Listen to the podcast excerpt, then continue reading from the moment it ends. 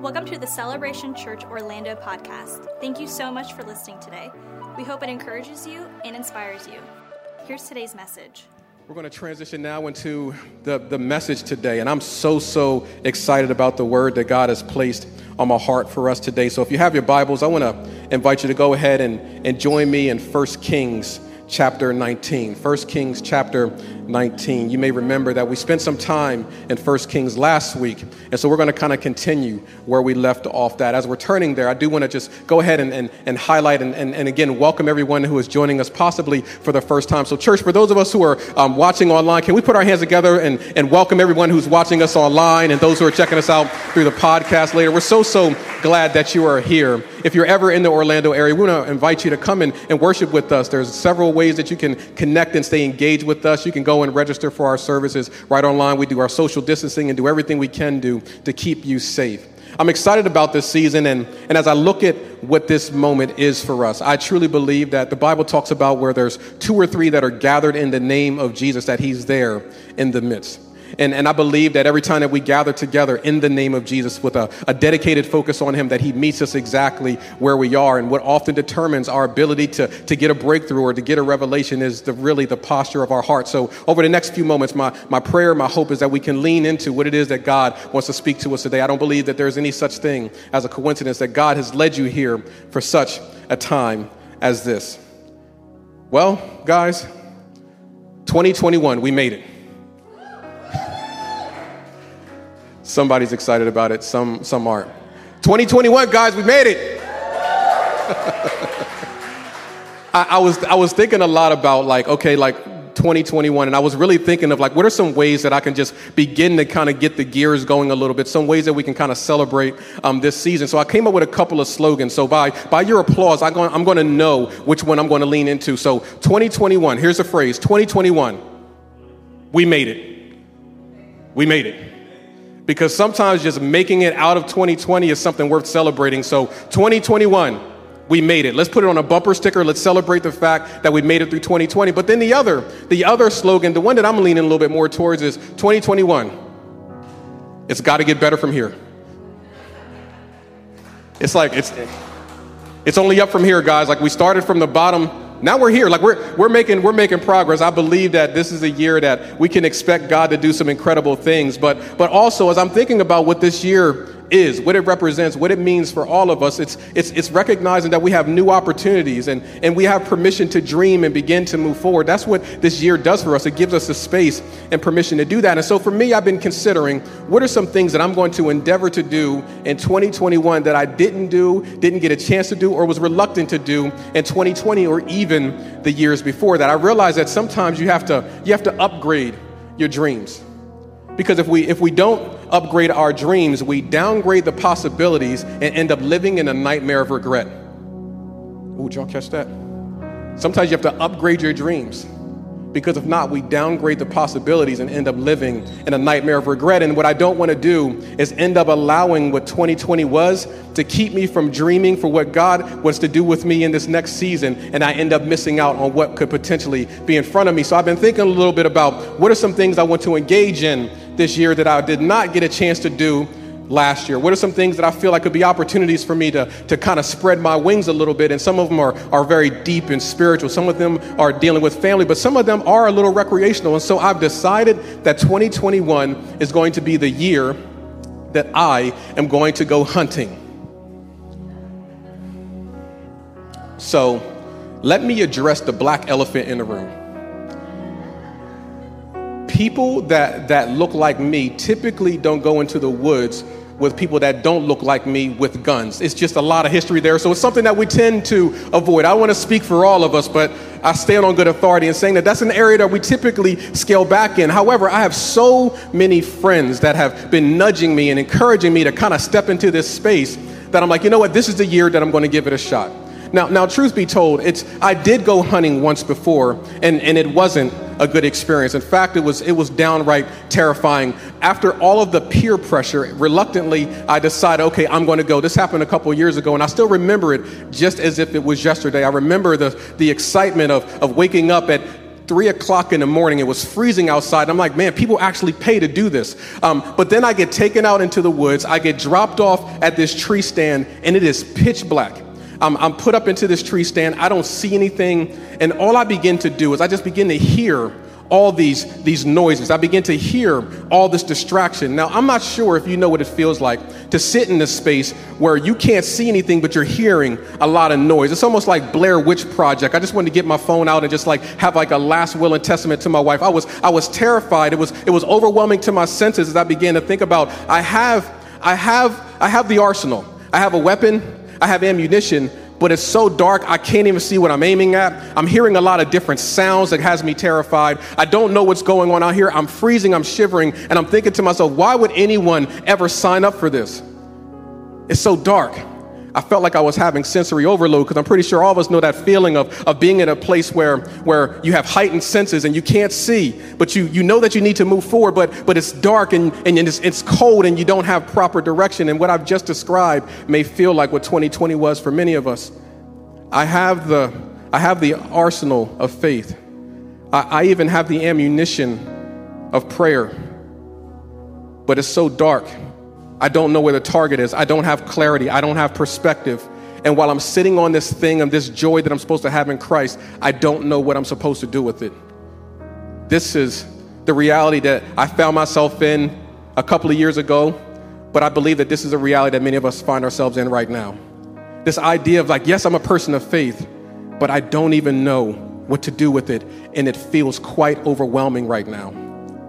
You see, the Bible tells us a story about these two individuals that I believe that sometimes we can miss the human side of calling. We can miss the human side of, of stepping into the thing that God is ultimately calling us to do. See, last week we talked about this prophet named Elijah, Elijah with a J, and how he, his ministry was birthed as a result of tension that he experienced this tension and it activated calling. It, it activated his ability to recognize his vulnerabilities, but it also drew him closer to God. I think we, we recognize that tension can give birth to some things that can ultimately help us to grow. But there was a moment where you can clearly see that he was overwhelmed. It, so overwhelmed that the fact that he felt isolated and alone, that he, he retreated from the, the mission field that God had called him to go to. He ended up going out to a cave and, and dealing with where he was, and he made this statement to God Lord, I am all alone. I'm, I alone am the only one that has been standing on your behalf. And, and God encouraged him and said, Man, you're not alone. There's actually a community of people that I have preserved and kept. In fact, I need you to get up and go back and find your predecessor because I am not done with you yet. That was kind of the crescendo last week, is that God is not done with us yet. And what I want to do is I want to pick up exactly where we left off. This moment where Elisha is so overwhelmed and fearful that he's all alone, but then God speaks to him and gives him some instructions to help him to move forward. Starting at verse number 19, the Bible says, Elijah left there, and there being that isolated place out in the wilderness, he left there and found Elisha, son of Shaphat, as he was plowing. Twelve teams of oxen were in front of him, and he was with the twelfth team. Elijah walked by him and threw his mantle over him. Elisha left the oxen, ran to follow Elijah, and said, Please let me kiss my father and mother, and then I will follow you. Go back, he replied, for what have I done to you? In other words, he was saying, Okay, go back, but don't forget what's happened here. Don't forget that you've been called. Don't forget this mantle is now on your shoulders. Verse 21 So he turned back and from following him, he took the team of oxen and slaughtered them. And with the wood's oxen yoke, he took the plow and he cooked the meat and he gave it to the people and they ate. Then he left, he followed Elijah, and he served him. I love how this, this phrase is put together in the New King James Version because it says that he stood, that he followed, and he served him.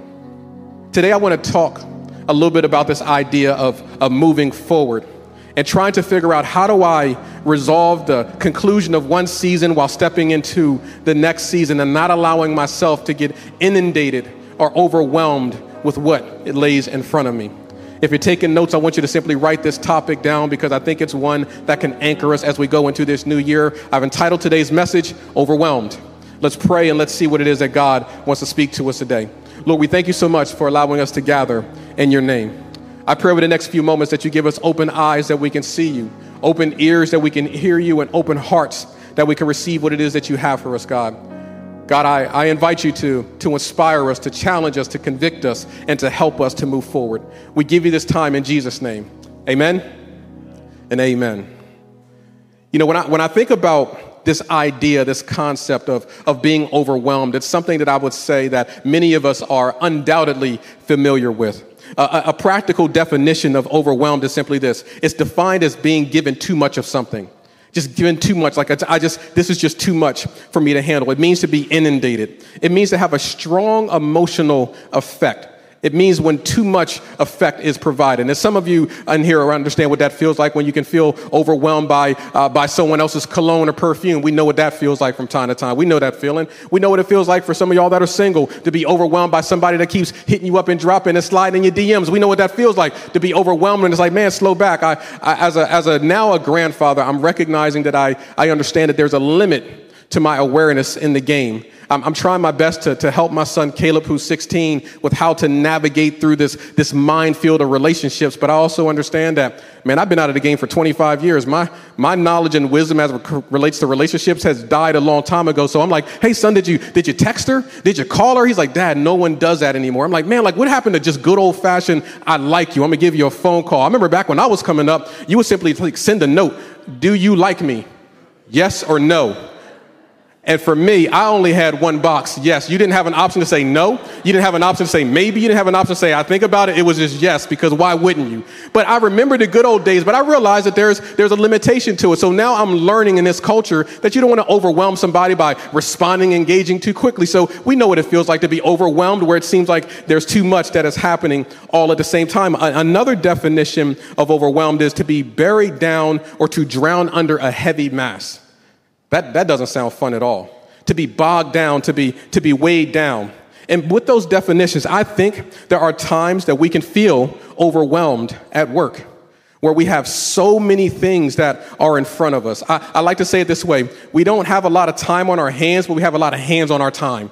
There's a, there's a lot of things that need to get done, but I just don't have enough time or, or capacity or capability to do it. And we know what it feels like to feel like this is weighing down too much on me. I feel a little overwhelmed. I think this season exposed how we can even feel overwhelmed when we're at home doing our best to navigate through a season for some of us who are working from home while simultaneously trying to stay um, adequately connected to community while somehow trying to, to parent and help your kids with their schoolwork while still trying to be engaged with your spouse or in your relationships that, that feeling of, of having so many things in front of you but not knowing quite how to process through it. We could feel overwhelmed even at school I've, I've, watched my, my son as he's been engaged in, in school, and what on the surface seems to be a fairly simple thing to do, it can be very challenging and frustrating when you're trying to learn remotely, and it seems as if the teacher is overwhelmed and you're wondering, is this, is this really going to stick or, or make a difference at all? I think that there's times that we can even be overwhelmed when it comes to our next steps. Because the truth be told, there's a lot of pressure that can sometimes come with going into a new year, a new season.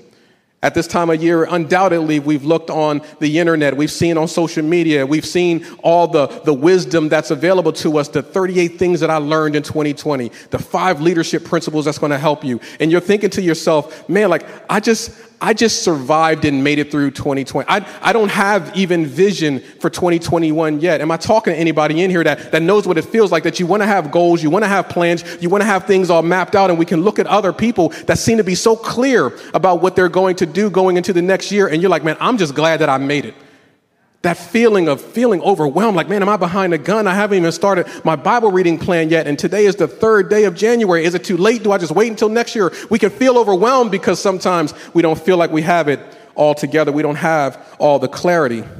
You see this is the reality that we often find ourselves in emotionally and sometimes we can think that in scripture that we had these superheroes in the bible that didn't deal with some of the same feelings and emotions that we deal with as well.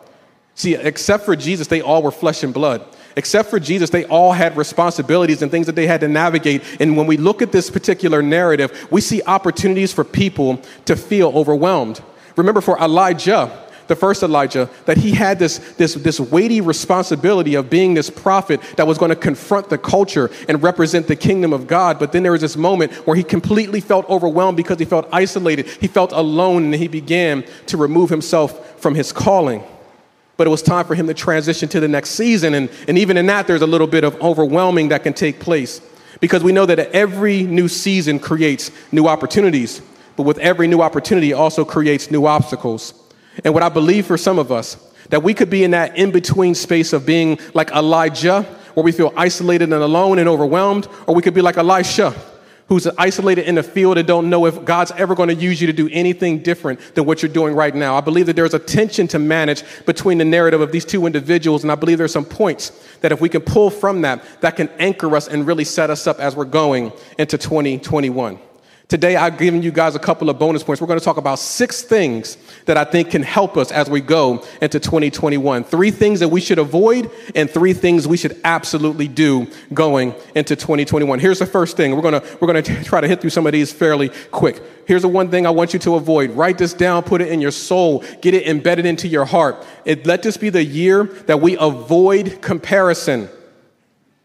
Let this be the year that we avoid comparison. I see you over there, sister. I'm with you and thank you. Avoid comparison. Avoid comparison. I'm going to look at the camera. Avoid comparison. Let this be the year that we avoid comparison. Let's, let's break this all down.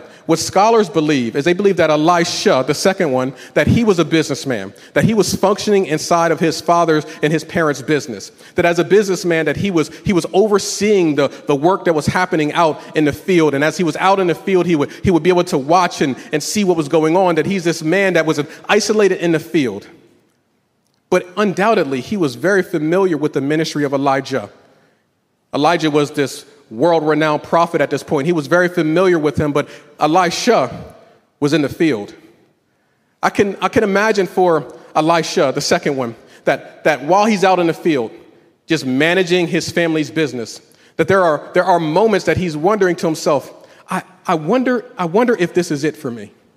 I, know I may have went to school for this, but I feel like there's something else on the inside of me. The fact that a mantle was placed on his shoulder, that means that God was already stirring something on the inside of him, but his calling didn't match his assignment. So now he's out in the field plowing, being faithful to the environment that he was in, but often wondering, is this it for me? See, sometimes it can be overwhelming to sit in silence and listen to the echo of wasted potential to feel like, man, I, I know that there is more in me than this. I know that I have more that I can contribute to this, but right now I'm just here plowing the field. It can be overwhelming to do the everyday things without clarity for the future. He's just out in the field, isolated, just plowing this field, wondering if this could be it for me. Looking at his friends' social media feed and seeing that they're very active, that they look very vibrant, that their life looks good, but here I am. I'm just, I'm just plowing the field looking at what's happening around us and finding himself saying, compared to them, man, my life looks very stale and, and boring. I'm just out here plowing this field. We all can find ourselves in that space where we can look at our lives, but then begin to look at other people's lives, and we do this comparison thing, and we can begin to feel a little bit in our feelings about where I'm at versus where this individual is at. Man, we went to school at the same time. They graduated just like I did, but, but it looks like they're further along than me. They're doing so much better than me. And then that comparison can sometimes compel us to walk away from the very thing that God has called us to do. We got to be careful about when we overly scroll because it's possible that can grip your soul. That you can find yourself looking with everything that's happening with everyone else, and now all of a sudden it begins to get a hold of us because we begin to compare things like, well, when I posted this picture, this person didn't like my picture, but they liked that person's picture. Or when I text that person, they didn't respond to me. We can find ourselves comparing ourselves to others, and it can cause us to lose contentment. Here's a case in point. If you, if you follow me on, on social media, you may have noticed that on, on Christmas evening that my, that my family and I, that we posted a picture of us posing together. Do we have that, we have that picture I want to show of me and my family? Look at that, look at that photo. Got our matching pajamas on. Let me see if I can mimic that pose. Just, just, just, just, just chilled and laid out. So, so here's what, here's what I found when we, when we posted this picture. Watch. So when I posted this picture, we began to get inundated with all types of comments and responses. Oh my gosh, the family, you guys look so great. Oh, me and my spouse, I wish that they would wear matching pajamas with me as well. And, and, and that's perfectly fine, but, but, but here's the point. As I began to look at some of the comments and seeing how people were reacting to it, here's, here's what we didn't post. Here's what you didn't see. We, we were actually supposed to take that picture on Christmas Eve. Reason why we didn't is because we accidentally wrapped up all the pajamas, didn't know which gift it was in, so we had to wait till Christmas morning to unwrap them in order for us to put it on. But wait, there's more. We ended up going out to an amusement park on Christmas Day. So we went out, we came back home, and when we got home, we were exhausted. Like nobody wanted to take the picture, but we knew if we didn't take the picture today, we were going to miss our window of opportunity to do it. So we said, everybody go to your room, put on the pajamas so we could take this picture. You're going to smile. You're going to be happy about it because Jesus was born. Meet me back here in the living room in exactly five minutes. We get into the living room and everybody's there. They're tired, half asleep, sitting at the table, but nonetheless, here we are. Then we begin to take the photos. And it was so impossible for I'm looking at you, Megan, for my wife to find the photo that she was good with. And then my daughter. So finding the, the photo that was to work best for them. So here we are, about 30 pictures in. Me and my son are over it at this point. We're over it. Like we're just, we're taking pictures over and over again. And we finally found the one that was going to work. Post it. We're done. I'm going to sleep. Don't talk to me till tomorrow. But the end result is what everybody celebrates, but they don't see the grind that it took to get there. What often happens with comparison, we end up comparing what someone frames to our season of development. We, we end up comparing our road trip with someone else's final destination. We, we end up comparing the end result or the thing that no one else sees to our season of grinding, our season of sacrifice. We love to post pictures of our vacation, but we very rarely show the sacrifice, the cost, and what it took to get there. And then you can have people that may be in the season of development comparing their season of development to someone else's end result, and they stop being content with where they are. You see, for, for Elisha, it would be possible for him to get consumed and overwhelmed with comparison looking at his life because he's just plowing in a field and it doesn't seem significant.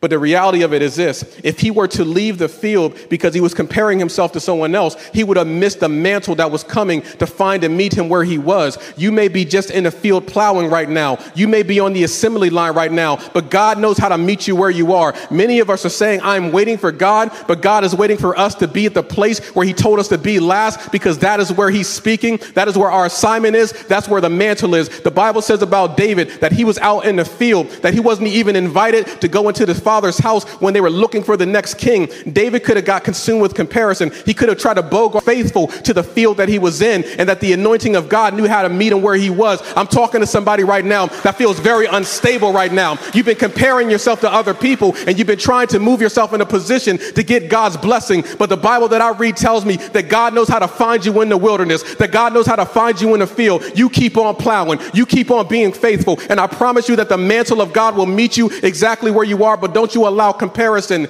to whisper in your ear to stop you from being content with where you are. Don't you move from where you are. Let this be the season where we avoid comparison because comparison can kill character. It can compromise our calling and cause us to miss out on what God is calling us to do. The mantle came and met Elisha where he was because he was faithful to the field that God had called him to be in. The other thing I want us to do this year is I want us to avoid looking for man's approval. Avoid looking and living for man's approval. The Bible says that after Elijah meets him where he's at, he puts the mantle on him. Now, mantle is symbolic of calling, purpose, destiny. It's this outer cloak that was very symbolic and it was very clear that you were being discipled. So, this mantle meets Elisha where he's at in the field. And his response when that mantle meets him, his response when that calling lands upon him, is he says, Hey, I, I need to go back and I need to go back and tell my parents about what's going on, and, and then I'm going to follow you. To which Elijah says, Man, go ahead and do it. But, but don't forget what happened here. Now, now, let me unpack this for a moment. Of course, it's healthy for someone when the calling of God meets you where you are for you to process it with other people. The Bible even tells us that in a multitude of counselors, there is safety. But, but there's something here that I want us to, to pay attention to. In the Bible, when it says that I want to go back and kiss my parents, symbolically, that was a sign of acceptance or approval. And then his father's name, Shaphat, that name means judgment. So, so let's put this together for a moment. That, that when the calling of God landed on Elisha's shoulders, his first reaction was to go back and get the approval of his parents, to go back and try to not endure his father's judgment. Again, it's healthy to have accountability, but we got to be careful about when we live our lives that when God meets us where He is, where we are, He begins to stir our hearts to step into a new season, that our initial reaction is to go back and look for man's approval. See, this new calling was placed on his shoulder, and it's a lot to process through. This new thing was put in front of him. But while he's in the process of shifting into this new season, he wanted to go back and get his parents' approval. We all know what it feels like to have people in our lives that seem to be very, very opinionated about everything we do. We know what it feels like to, to feel like we can't move forward if we don't get the endorsement of certain people. And sometimes it can prevent us from going into the next season that God is calling us to do because we're living a life where we're waiting for man's approval.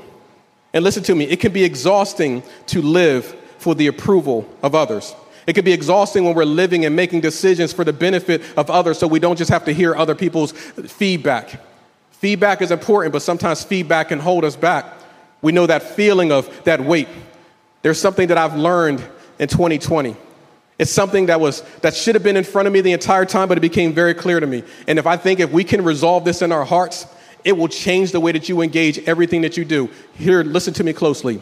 If you could put this in your spirit, everything you do will disappoint somebody. Let that settle for a second. Everything that you do, there will be somebody that will critique it. Every decision you make, there will be someone that has something to say about it.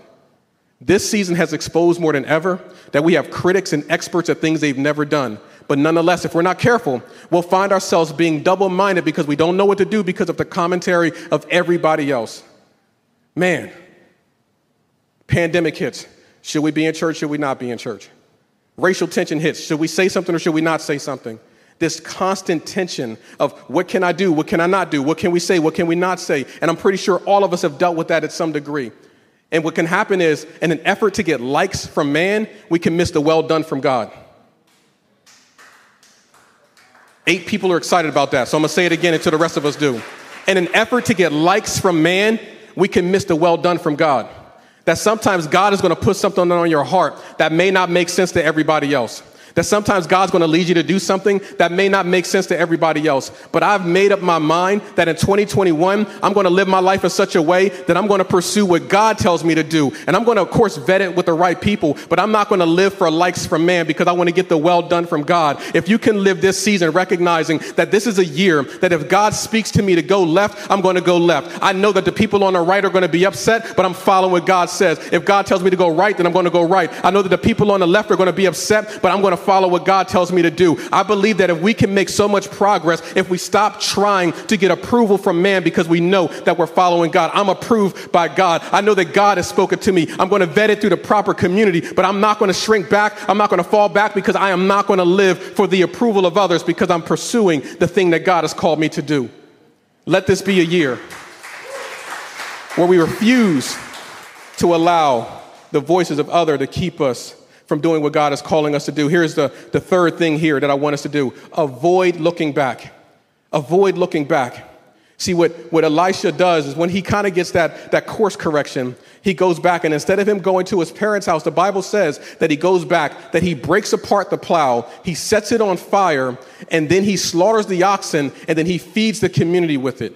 There is so much that we can hit on with that, but, but time won't permit me. But, but here's the thing what we see that Elisha does is he recognizes that as long as I know that I have a plan B, I will never be fully into plan A. As long, as long as I know that, hey, if this whole ministry thing don't work out, I'm actually going to just go back out into the field. Then, then you can completely miss out on what God is calling, on what God is calling him to do.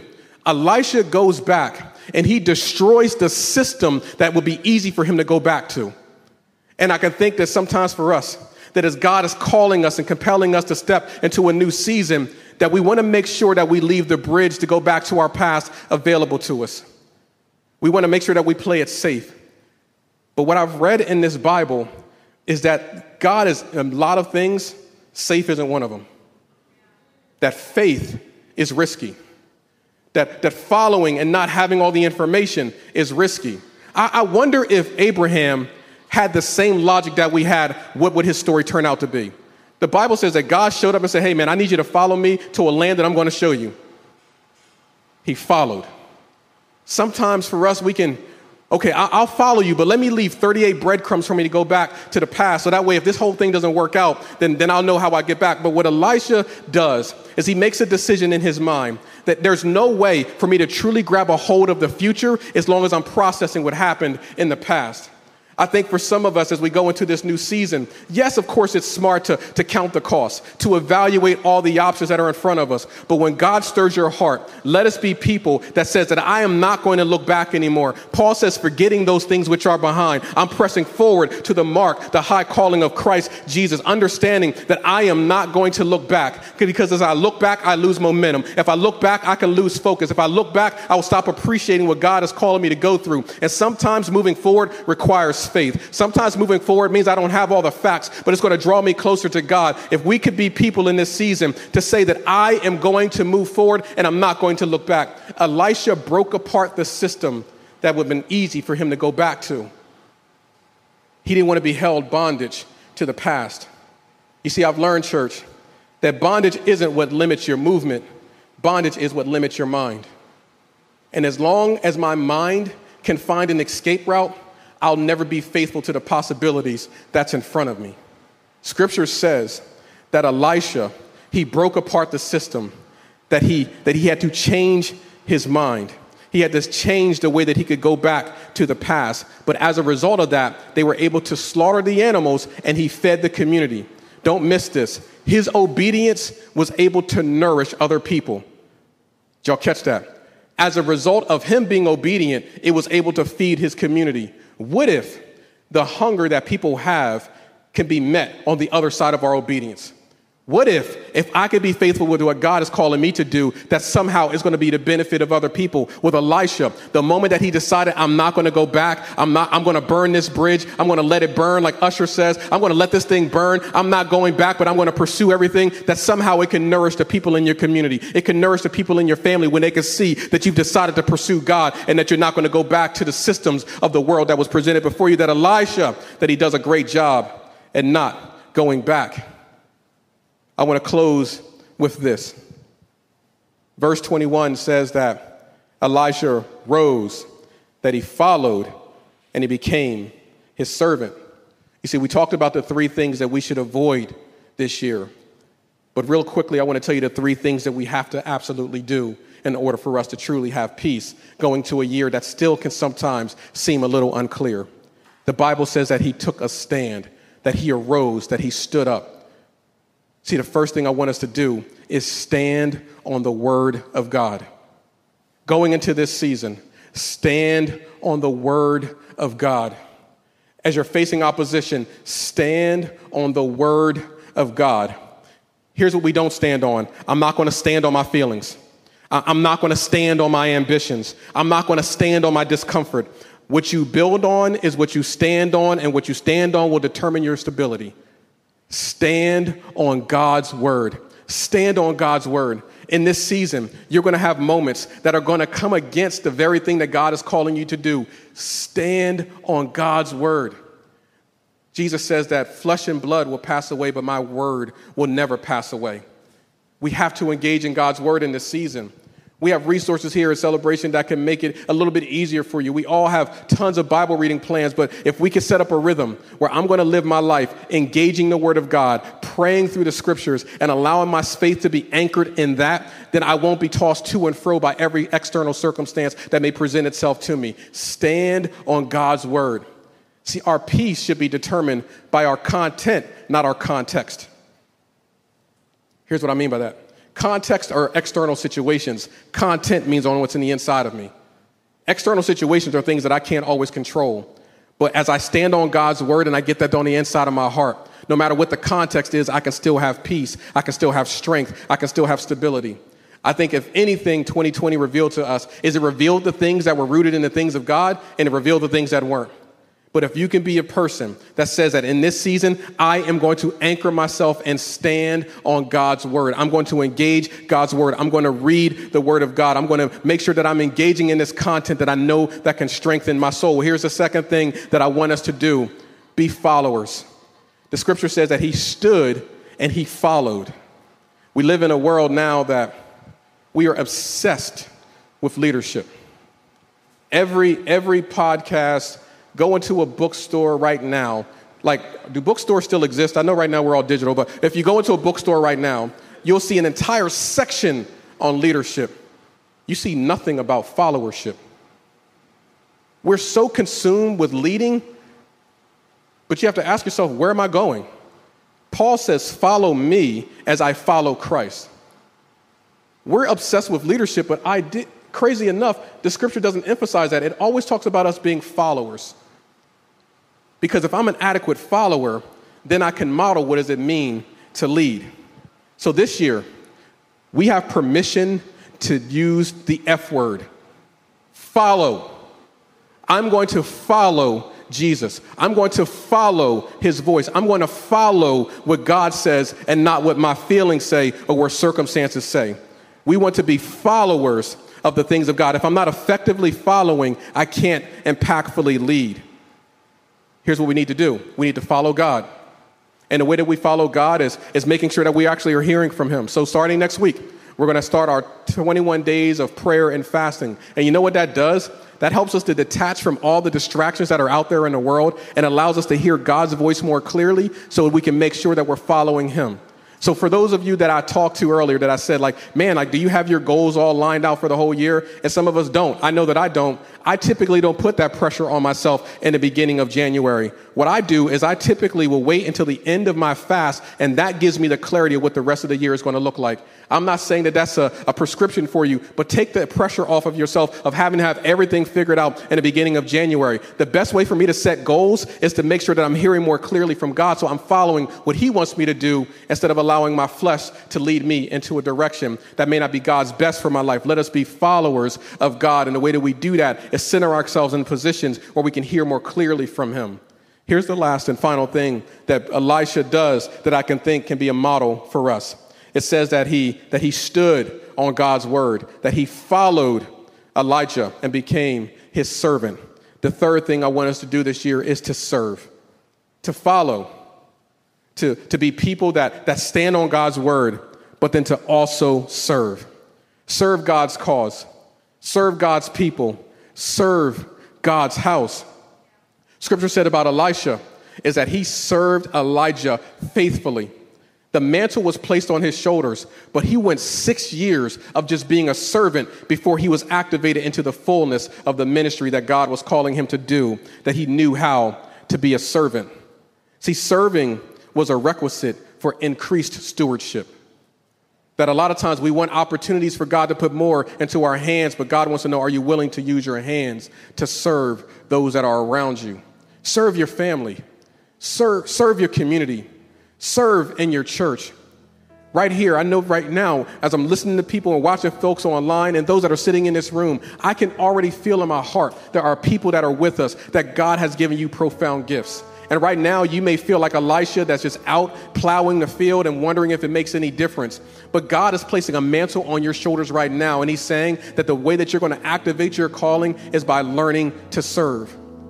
For my family and I, when we walked into the doors of Celebration Church almost 15 years ago, man, I was sitting in a seat just like you were. And I remember going into this gigantic church and me thinking to myself, this church doesn't have need of me. So I was reluctant in getting involved. I knew that I had a calling. And much like Elisha, I was grinding, I was, I was plowing the field, working in the school system, which is amazing, but I knew that God was calling me to do something different. But it wasn't until I decided to respond to that. And I just started serving as an usher. Serving as an usher led me to one thing that led me to another, and now you guys are listening to me right now. I'm not saying that this is the end all be all, but what I'm saying is the thing that God had placed on my heart over 20 years ago, I didn't get a chance to step into it until I started to serve. What is it that God has placed on your heart? What are the things that you know that God is stirring you to do? For some of you, you have incredible voices. Maybe God is calling you to serve in a community so that you can start leading us in worship. For some of you, you have an incredible teaching gift, and maybe it's for you to start serving in our equip crew as we're beginning to pastor and disciple our people. For others of us, maybe you have an anointing when it comes to, to serving families and, and children. You have a great gift of teaching and patience. Maybe you need to start serving in our kids' ministry. For some of us, we have a passion for, for working with students, and maybe this is an opportunity for you to engage in that. Maybe you just want to help create an atmosphere for folks to come in and feel welcome in the same way that you were. The list goes on but there are opportunities for you to serve in this house and in our community. But we have to respond to it. What is it that God has stirred and put on your heart that you're not stepping in right now? Maybe, maybe that if you just begin to open up and serve, that you can do that. At the end of the service, we're going to create space for you to be able to, to take that next step if that's what God's calling you to do. You can even do that now for those who are watching at home or even those who are with us now. You can simply text the word team to 25101 and then you're going to get a response on helping you to, to find that gift, to activate that gift, and begin to serve in the house of God. How powerful is it that Elisha, this man who was out in the field all alone, that the calling of God met him where he was, and his response to that new opportunity was to stand on God's word. His response to that new opportunity was to, was to be a person that followed the calling of God and not his feelings, but he served. And as a result of that, what scripture says is that he does double the miracles than his predecessor. That's overwhelming to think that a man who was out in isolation, that God would use him to do more, exceedingly abundantly above all we can ask or think, because he stood on God's word, because he made a decision not to look back, because he made a decision that he's not going to wait for man's approval, because he made a decision that he is going to serve. I think that we've been overwhelmed last year. And my prayer is that this year can be a year where we're overwhelmed as well.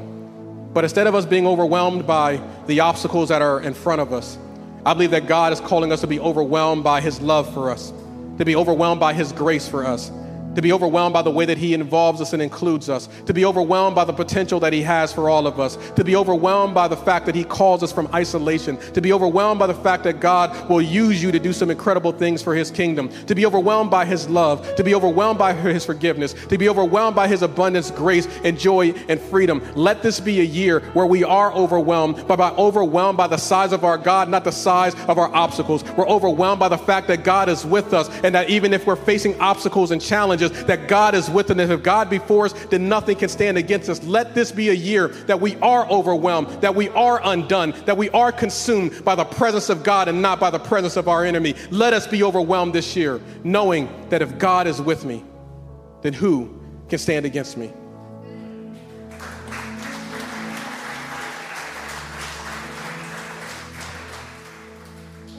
Maybe you're with us right now, and, and you know your next step is to simply surrender your life to Christ. There's nothing more overwhelming than that reckless love of God. That God saw us in our broken condition, that He laid His life down. He put Himself in a position, He ultimately invited us to spend eternity with Him. And all we need to do is accept that invitation. If that's you, maybe you're here today, maybe you're watching right now, and you know that today is the, the first day of our service of the new year, and you want to kind of put things in order. Maybe this is the day that you begin to say yes to Jesus and put him first. Maybe you've been away from God since January 1st of last year, and that this is your service where you come back to. But I assure you that God is compelling you to be more than just a person that comes and see him on holidays, that he wants to have a weekly and daily relationship with you. And this is your opportunity to say yes to that. With every head bowed and with every eye closed. Maybe you recognize that right now you're away from God. That if you take inventory of your soul, you know that that, that God is, He's calling you right now, that you're here for a reason, that you know that God is compelling you to a closer relationship. If that's you, I want to include you in this prayer. On a count of three, if you want to say yes to commit or recommit your life to Christ, putting things in order, having things in our proper place, and being overwhelmed by the love that God has for you. If that's you, on a count of three, I want you to boldly lift your hand up. One, two, three. Amen. Amen. Amen. Amen. Amen. My God. Amen. Church, we put our hands together for everybody in here that is making that decision. Man, I am so proud of every person in here, even those who are watching online and listening to us later. What I want us to do now is um, I want us all to stand on our feet. And I want us all to pray this prayer together, celebrating and helping along those who are praying this prayer potentially for the first time. We're going to go back into worship for just a few moments, and then Pastor Nate's going to come up and he's going to give you some instructions on some next steps for you to get connected, whether it be to serving or even next steps for those who are saying yes to Jesus. But as a family, as a community, can we all pray this prayer together, helping along those who are praying it potentially for the first time? The prayer isn't the thing that saves you, but we believe that that miracle of Jesus turning water to wine, that somehow our obedience and pouring out, we see a trans, we see a transformation takes place. I believe that's what happens with the confession of our heart. So let's say this all together. Lord Jesus, I repent of my sins. I believe that you died on the cross and that you rose from the dead. And your word says, because of that belief, I am saved. Now fill me with your spirit and order my steps in Jesus' name. For the rest of us, I want to pray for us as we go back into a moment of worship. God, I thank you. I thank you so much, Lord, that, that we have been overwhelmed by your love and your grace. And Father, I know that in a room like this, and for those who are watching right now, that we know that tension of, of finding ourselves consumed with comparison, that we're looking back, Father, and that sometimes we can find ourselves in places where it's hard for us to grab a hold of what you have for us. But in the name of Jesus, I declare that we're going to avoid comparison, that the grass is not greener on the other side, that the grass is the greenest where we water it. We're going to be faithful where you've planted us, God. We're not going to get consumed with looking back, God. We're not going to have a plan B because we know that if you called us to plan A, your provision, your grace, and your peace is there. So, Father, I pray that we could be people that stand on your word, God, that we could be people that, that will learn how to serve in your house and serve your cause and get connected to your community. So, Father, in the name of Jesus, I pray that for a peace that surpasses all understanding, stability for your people, and blessing over us in 2021. It's in Jesus' name that we pray. Amen. And amen. Come on, church, let's worship together one more time. Thanks again for listening. We hope you enjoyed today's message. We'd love for you to subscribe to our podcast and review and share what you heard today. If you'd like more content like this, or you'd like to connect with us, go to celebrationorl.org. We hope you join us next time.